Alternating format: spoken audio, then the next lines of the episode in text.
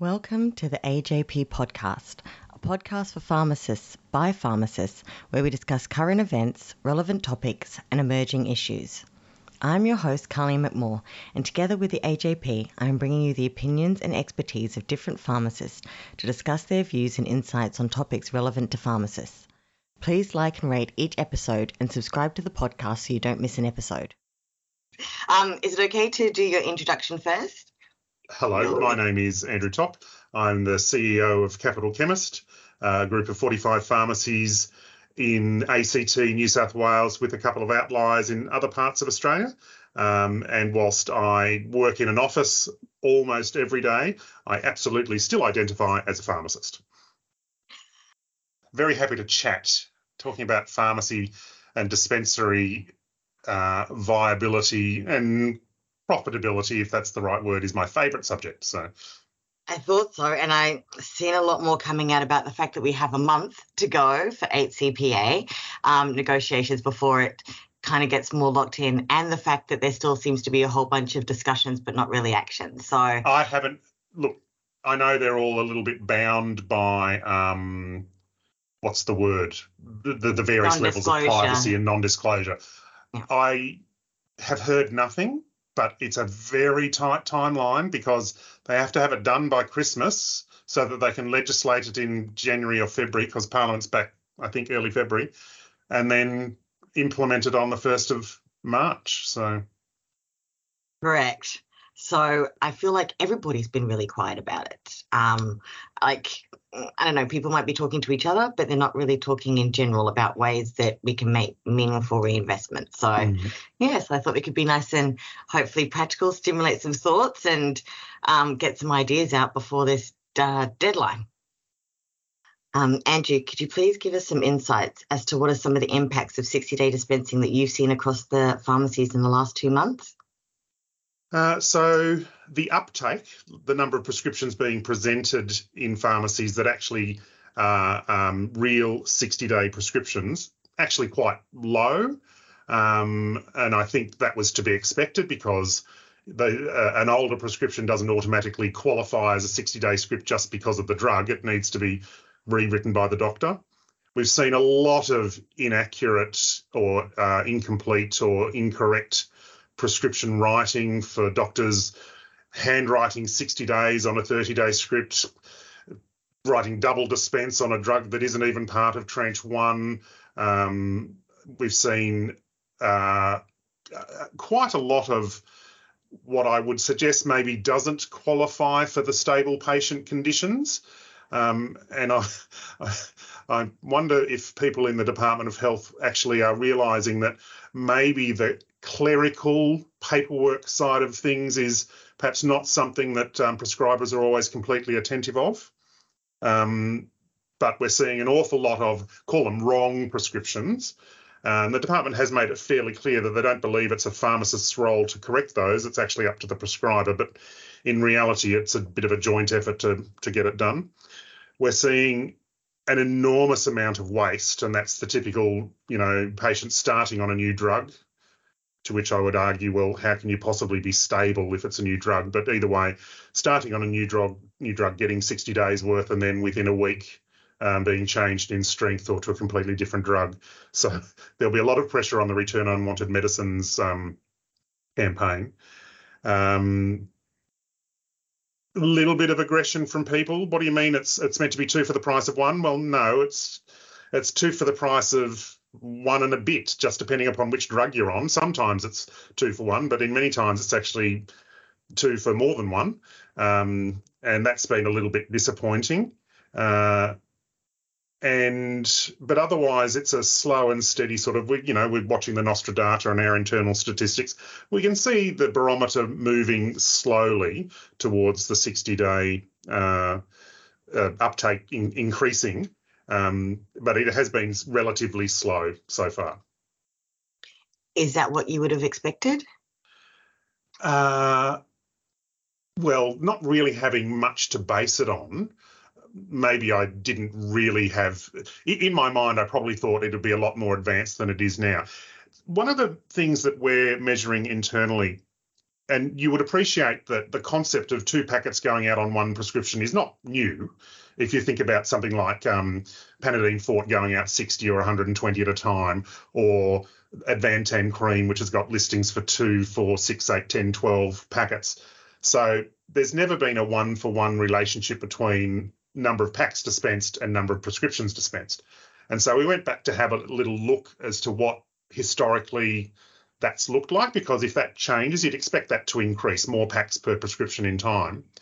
Um, and it is quite remarkable how it varies from pharmacy to pharmacy, and that possibly depends on their patient cohorts, just depends on their prescribers. Um, in some pharmacies, it's only 1.1 packs per prescription, and in some pharmacies, it's been up to 1.6 packs per prescription. And the average is about 1.22 from memory. And I suppose I do gain a little bit of reassurance from the fact that if we've had pharmacies in that 1.4, 1.5, 1.6 space before, and we nudge towards that slowly over coming years, provided we make adjustments and we, you know, don't just assume that it's business as usual. We we should be able to survive, um, provided we make changes to sort of keep it balanced. Because you know, if we move from 1.2 to 1.6 overall, that's quite a marked change in our dispensary viability. But some pharmacies have been there before and they've survived. So let's just keep our eye on it, measure it, adjust as we need to. Um, I guess as um, 60 day dispensing becomes more prominent, pharmacists might have to be having more discussions with um, staff members and with customers around challenging discussions such as redundancies, um, notifying patients of changes in opening hours, or notifying patients of um, charges of services that might have previously been free. So, I guess I wanted to ask you, in your experiences, um, how are the best ways to have those conversations, or any advice you might have for those conversations? Um, well, I I must admit, I never ever thought I would need to provide guidance to our um, partners and pharmacy owners on the appropriate process for redundancies, but that's what we had to do. And it is worth noting we have shed partly through a bit of redundancy, partly through natural attrition, not replacing people, but we have shed about 10% of our workforce uh, since April, which, you know, uh, that's uh, that's very sad, I suppose, is what I would say. But um, the redundancy process, um, anybody listening to this who might be thinking that they need to shed some staff, you do not target a staff member for redundancies. You must consult widely. You must talk to all of your staff about the challenges the business is facing and the the plans that you're thinking about. You need to get their input. You need to see if somebody wants to reduce their hours, if see if somebody wants a slightly different job description, a different workload. You need to consider all the moving parts before you come to the decision that a particular role is being made redundant, not the person. Then you need to start having more detailed conversations with the specific staff that might be affected um, and you need to consider the impact it would have on them. You need to consider their response, whether or not there's another option. Is there another role that they could do? Could they change their hours? Could they work at another location? Um, a redundancy discussion is not just, sorry, Andrew, you're gone. That is absolutely not what redundancy is. It is a process done properly would take weeks. Every staff member should be part of the discussion. And that's a bit challenging because when you start talking about these things, um, staff know that something's up, but you know, that's the process for redundancy. It is what it is. Uh, in terms of charging for things that have traditionally been free, look at Capital Chemist, where we have maybe for many years been um, working towards uh, service uh, profitability and viability doing stuff for free in the hope that you get more prescriptions is not really a great business model for pharmacy. And we moved away from that a long time ago. So we have charged for dose administration aids. We have charged for deliveries for years, deliveries in particular um, during COVID when everybody, when deliveries went through the roof. And it sort of became obvious that a free delivery service was a bit of an unrealistic expectation from um, many parts of the public so we've been charging for that, but they have gone up, and we've measured it. We we can see that those prices have increased. Um, you know, perhaps some members of parliament suggested that we were being melodramatic and we wouldn't need to. But, you know, I can absolutely tell you the shedding of the staff, the increasing of the um, fees and charges of, associated with services um, has been part of our response to um, the the creeping and increasing losses that we're going to face from 60 days. Uh, in terms of messaging, uh, a clear message. It's not apologetic. It's not our fault that we're doing it. It's been forced upon us. Um, if, if a customer had a, a, a complaint, um, they could, of course, take it to their local member of parliament. Um, changes in trading hours. We have had half a dozen stores who've uh, adjusted their hours, um, particularly looking at some of those later nights or public holiday sort of situations where it's maybe more expensive to staff, but also a bit more marginal because there's not as many customers. Um, and there is, look, you absolutely have to be clear on that. Lots of advance notice, all the typical things, um, your Facebook page, the signage on your shop, uh, the signage on your website. You've got to remember your um, Google My Business page, which is something that maybe a lot of people aren't aware of. The Google My Business page that sort of grows organically. You need to have control of that the the guilds is it find a pharmacy? Or find my pharmacy webpage. There's trading hours on there. You need to update that. Um, and obviously local prescribers and you know if you service a nursing home or, or some aged care facility or there's uh, a slightly more vulnerable member of the community that might be relying on you it's probably worth a personalized approach to them as well You've mentioned making these changes um, in advance of the creeping um, impacts of 60 day dispensing. Your advice is for people to look at their business early on and make sure that they make these or, or plan for some of these changes if um, if necessary. We were, I don't know if lucky is the right word, but there was a bit of fortuitous timing for us back in April when the announcement was made. Um, we had our uh, twice yearly mini conference that we hold twice a year. Uh, we had that uh, about 10 days after the announcement. So months and months of planning for that conference was out the door because we've got a new agenda, guys. Um, we had our own internal data prior to the Nostra data and the strong room data that showed how big a hole was going to be punched into our um, into our viability. Um, so we knew what the worst case scenario looked like, and we sat down in a room for two days and we talked about, well, what can we do to fix that? And we came up with a list of 25 things. And, you know, the obvious one is, well, we will start charging for deliveries and we will increase our dose administration aid fees. But other other things like um, uh, the, the, workflow in a pharmacy, the roles and um, job descriptions within a pharmacy, finding new opportunities and turning them into a, a stand, a standalone supportive viable option um, that that adds to the level of service and the level of value that we that we can offer to our customers. And for every store, that mix of changes is going to be different. But we also then um, we made a decision as a group to show demonstrate results um, where where people have made change because change can be you know challenging. Some people get a little bit anxious at the thought of it, and might also respond, oh, I can't do that because our customers won't like that, or I can't do that because my staff won't like that. Well, okay, here's 45 stores of which 38 have made this change, and it's been relatively pain free and it's been accepted and it's delivering value and it's supporting the business. And therefore, the other ones that maybe haven't made the change, there's a bit of encouragement and evidence that it can be done um, rather than just hiding in the sand and thinking it can't be done, it's all too hard. And we've got to be honest, if you're still having these discussions now about what you might do to offset the impacts, you're running out of time, guys, because the impacts are starting. Um, you know, we are seeing roughly 1% of our script volume gone um, because the 60 what what was 30 days is now 60 days and it's about i think last time i checked was 0.92% of our script volume. Well that's 1% of your scripts. Organic script growth is only about 3% don't quote me on that. Um, so you've got one third of your script growth gone. Now's the time to start making these changes. Um, you should have been having these discussions over the previous six months. Can I ask what are some of your hopes for the 8CPA?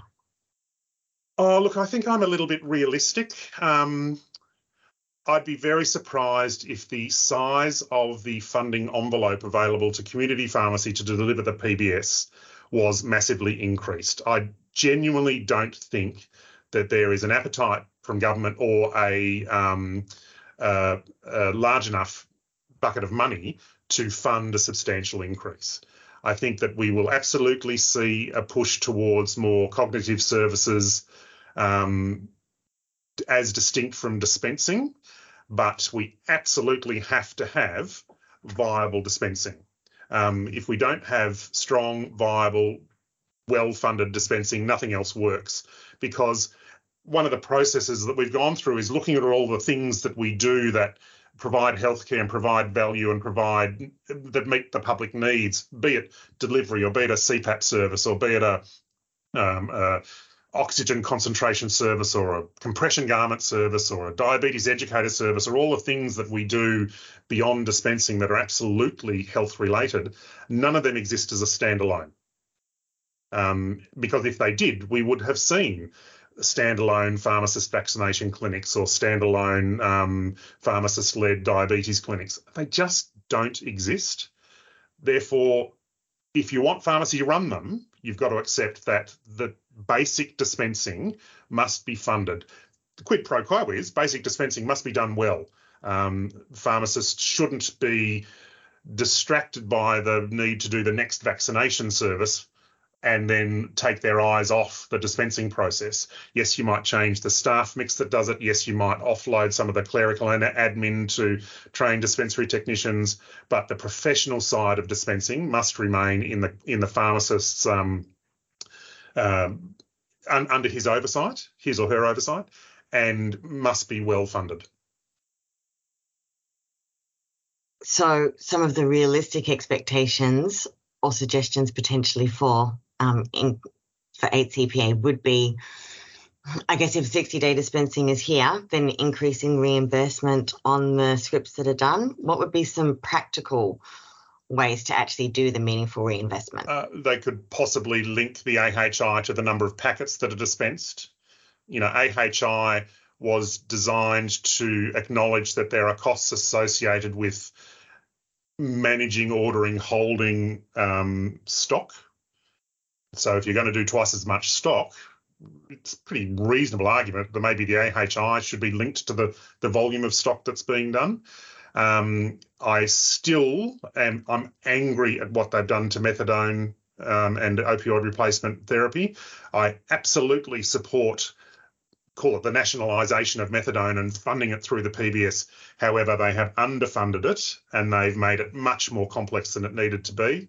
Um, so I would like to see that addressed uh, in the ACT, where 21 of our pharmacies are, we actually our funding was cut. ACT had quite a good government support program um, for pharmacies doing methadone that was working and was delivering good access for patients and um, a, a, good uptake of methadone in community pharmacies. And uh, the the federalisation or the nationalisation of it has actually worked against it. We now there's not many new places available. Um, I don't I know none of our stores have stopped doing it, but they are less enthusiastic about doing more of it because it's underfunded. Um, and the injection rate, the injection um, fee for administering a weekly or monthly buprenorphine injection is offensive. You know, twenty two dollars and a few cents for for that process for something that is life saving, life changing, and in, inherently risky in a vulnerable population. For $22, I'm sorry, that that program will not succeed. That needs to be addressed. Um, I listened to the health minister the other night repeat yet again that pharmacists will be paid the same to vaccinate as a doctor would be. And I would actually genuinely say I don't believe any doctor vaccinates for a simple $19 payment. It is always part of a larger review of a patient, and a pharmacist must make exactly the same assessment um, before providing a vaccination. So I find that that will need to be addressed. Um, aged care, DAAs in aged care, that is a disaster. And again, evidence that the senior staff in the department don't really understand the, the, the dynamics of, of pharmacy dispensing, particularly in aged care. Um, to me, there's a very simple solution to that. Open up a, a, a DAA program, a little bit like the Indigenous program, but specifically for aged care patients, so that there is a fee paid to pharmacies for providing those services. Because whilst I my, my gut feeling is that the um, aged care specialty pharmacies are got a wait and see attitude, wait and see what happens with 8CPA, wait and see what happens with the second and maybe the third tranche. But at some point, they're going to realise, oh heavens above, this is actually not viable. And you know, our grandparents and parents who need support in aged care, be it in a facility or aging gracefully at home, um, underfunded and so vulnerable. And again, the department doesn't seem to be listening or acknowledging or even understanding that there is a problem there. So, aged care funding, absolutely. Thank you. Um, I thought I'd ask how are pharmacists, support staff, and customers handling these changes? I think it's safe to say that there's not the average customer is not very fluent in the workings of the PBS. Um, so, with the exception of the few aggressive people who were who'd been promised two for one by the health minister and his fancy advertising, but he's not actually having that because the prescription doesn't qualify, the drug doesn't qualify, the price of the drug doesn't meet that criteria. Um, that was possibly an initial thing that's settling down now. Um, pharmacy staff, I think they're taking it in their stride as well. They're pretty resilient after the last three or four years we've had. Um, still dealing with shortage after shortage after shortage, and it's not being helped by the 60 day um, thing. And I know that there's plenty of people who say that that was a furphy put out by the Pharmacy Guild, and the department said there's no shortages. Oh, well, there is shortages, and you can go onto TGA and see how they are. And even then, the TGA shortage list is not really as up to date or reflective of what's happening in the real world. Um, it's a space that we manage proactively to try and predict where the next shortage will come from, and it, it's never ending. Um, and we're not talking about obscure or rare or uncommon drugs.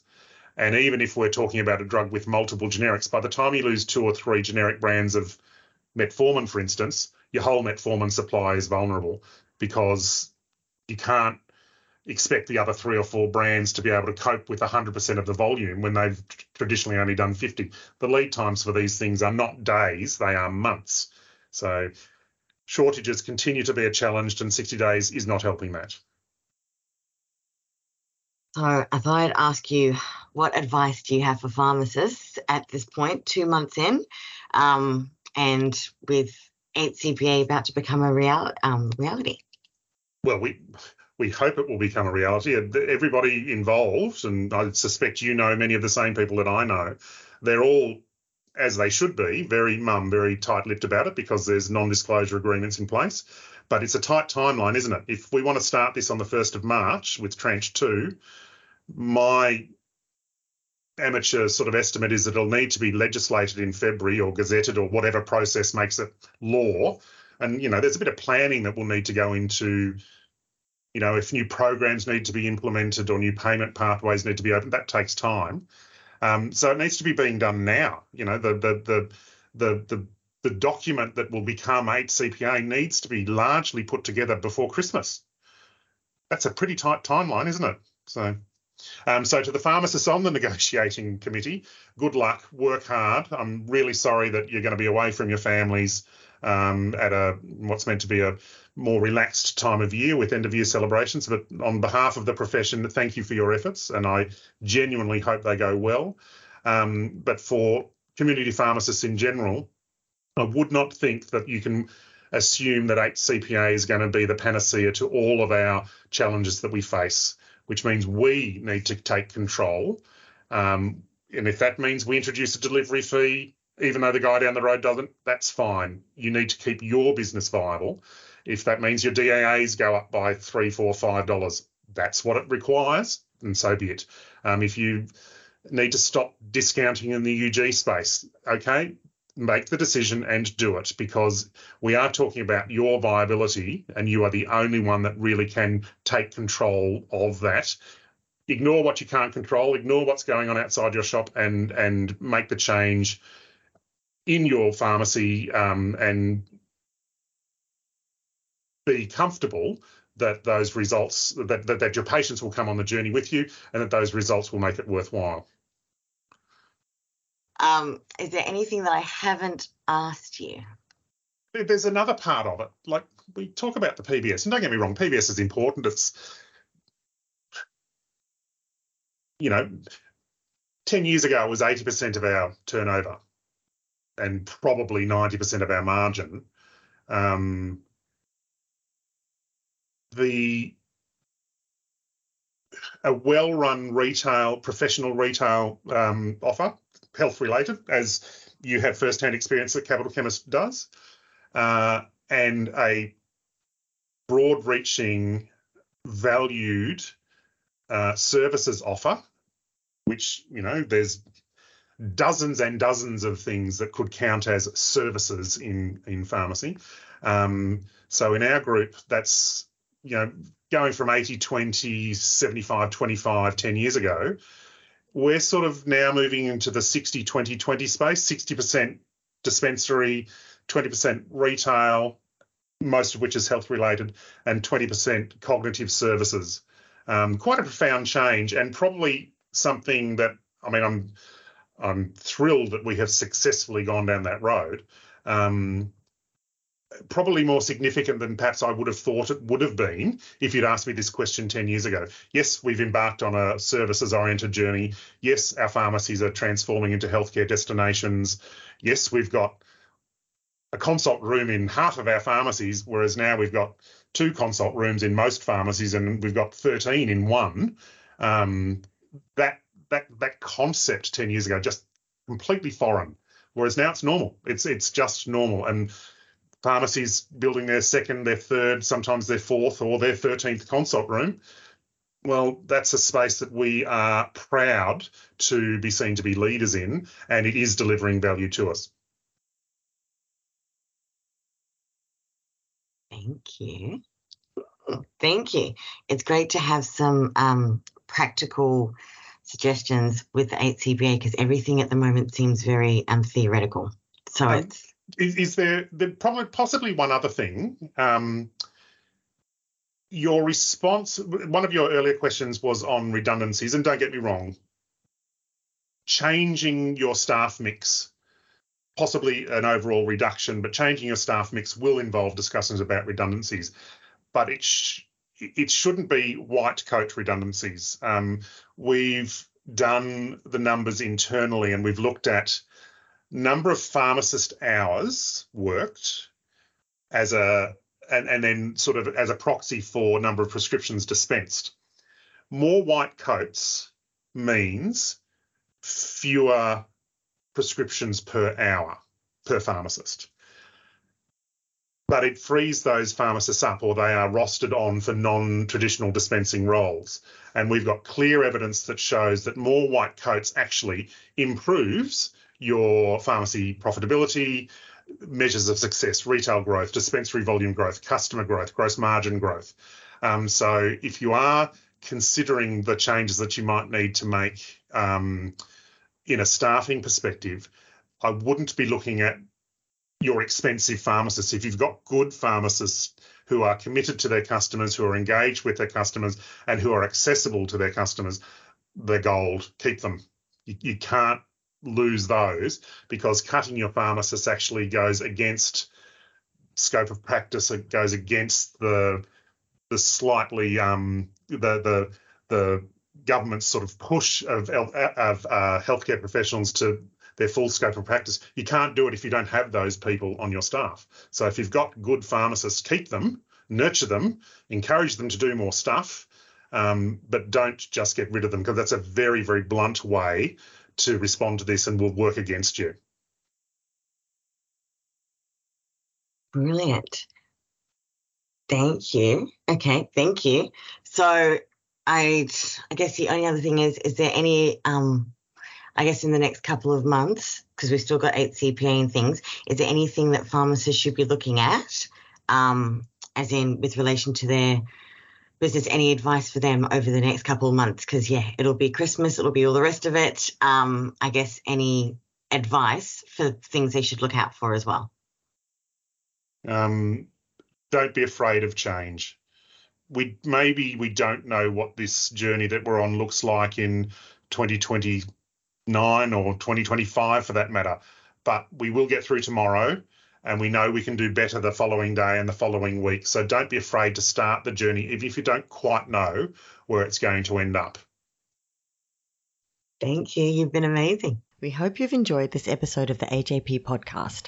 If you have any thoughts, comments, or suggestions about this episode, please visit the AJP website forum at ajp.com.au and join the conversation. If you have any suggestions for future topics or would like to participate in the podcast, please follow us on Twitter at AJP Podcast and send us a message.